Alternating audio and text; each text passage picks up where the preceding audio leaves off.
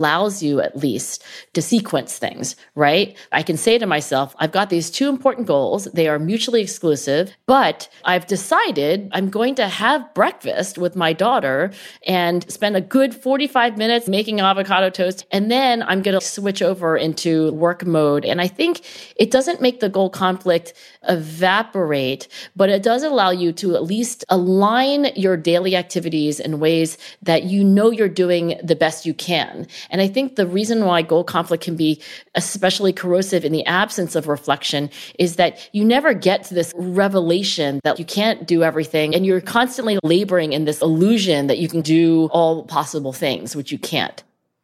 I really like that because the only thing I've learned about parenting is that I cannot parent and do anything else that, at the same uh, time, uh, which is what I mostly try to do anyway, even though I know I shouldn't do it.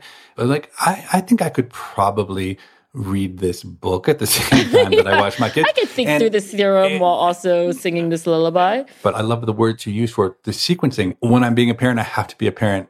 And when I'm not being a parent, I shouldn't be a parent. Like it's so obvious and I've understood it but I think that's going to help me in my everyday life. That was really useful. And you said you liked to be present. That hints of mindfulness, right? Uh, the experience of being present or mindful, I think, is the very absence of goal conflict. You're not in two places motivationally and mentally. You're in one place.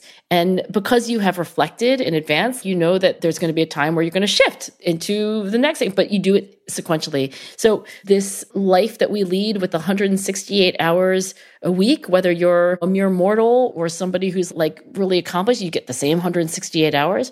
I think the idea of pursuing goals that are upon reflection, the ones you fully want to own, and then doing things sequentially when needed. To me, that's why achievement and happiness are not necessarily in tension, right? And when I look at really unhappy people, it's actually something about either goal conflict that hasn't been resolved and hasn't been reflected upon, or they just don't have any goals at all that they're pursuing. And that is its own special torture. So I think there is the pursuit of happiness, but really, I think happiness is in the pursuit.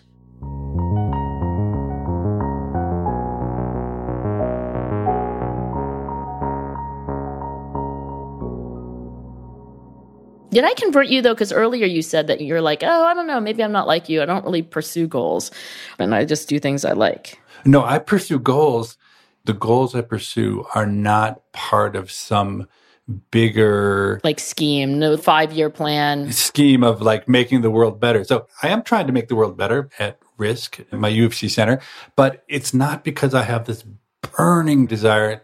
It's because I thought, well, what's really fun are problems. And I tried consulting and eh, I didn't like the way that problems came up there. And I tried academics and I didn't really like the way problems got solved there.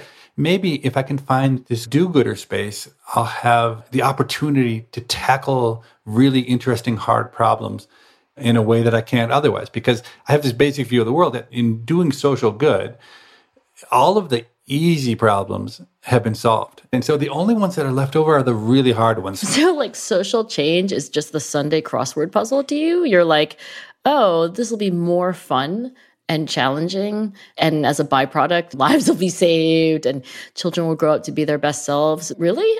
I think one of the misunderstandings of grit is like the sound of the word is like you grit your teeth. But really, I think it is about pursuing things that are things you like to do. And I do enjoy what I do. I mean, today I woke up, it was before dawn. And my first thought was, hmm, I'm going to read that paper on self control strategies and experience sampling method that I didn't get to finish last night. I can't wait.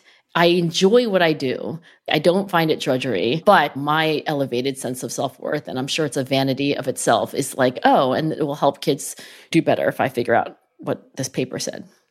But you have all the opportunities in the world. You can do whatever you want.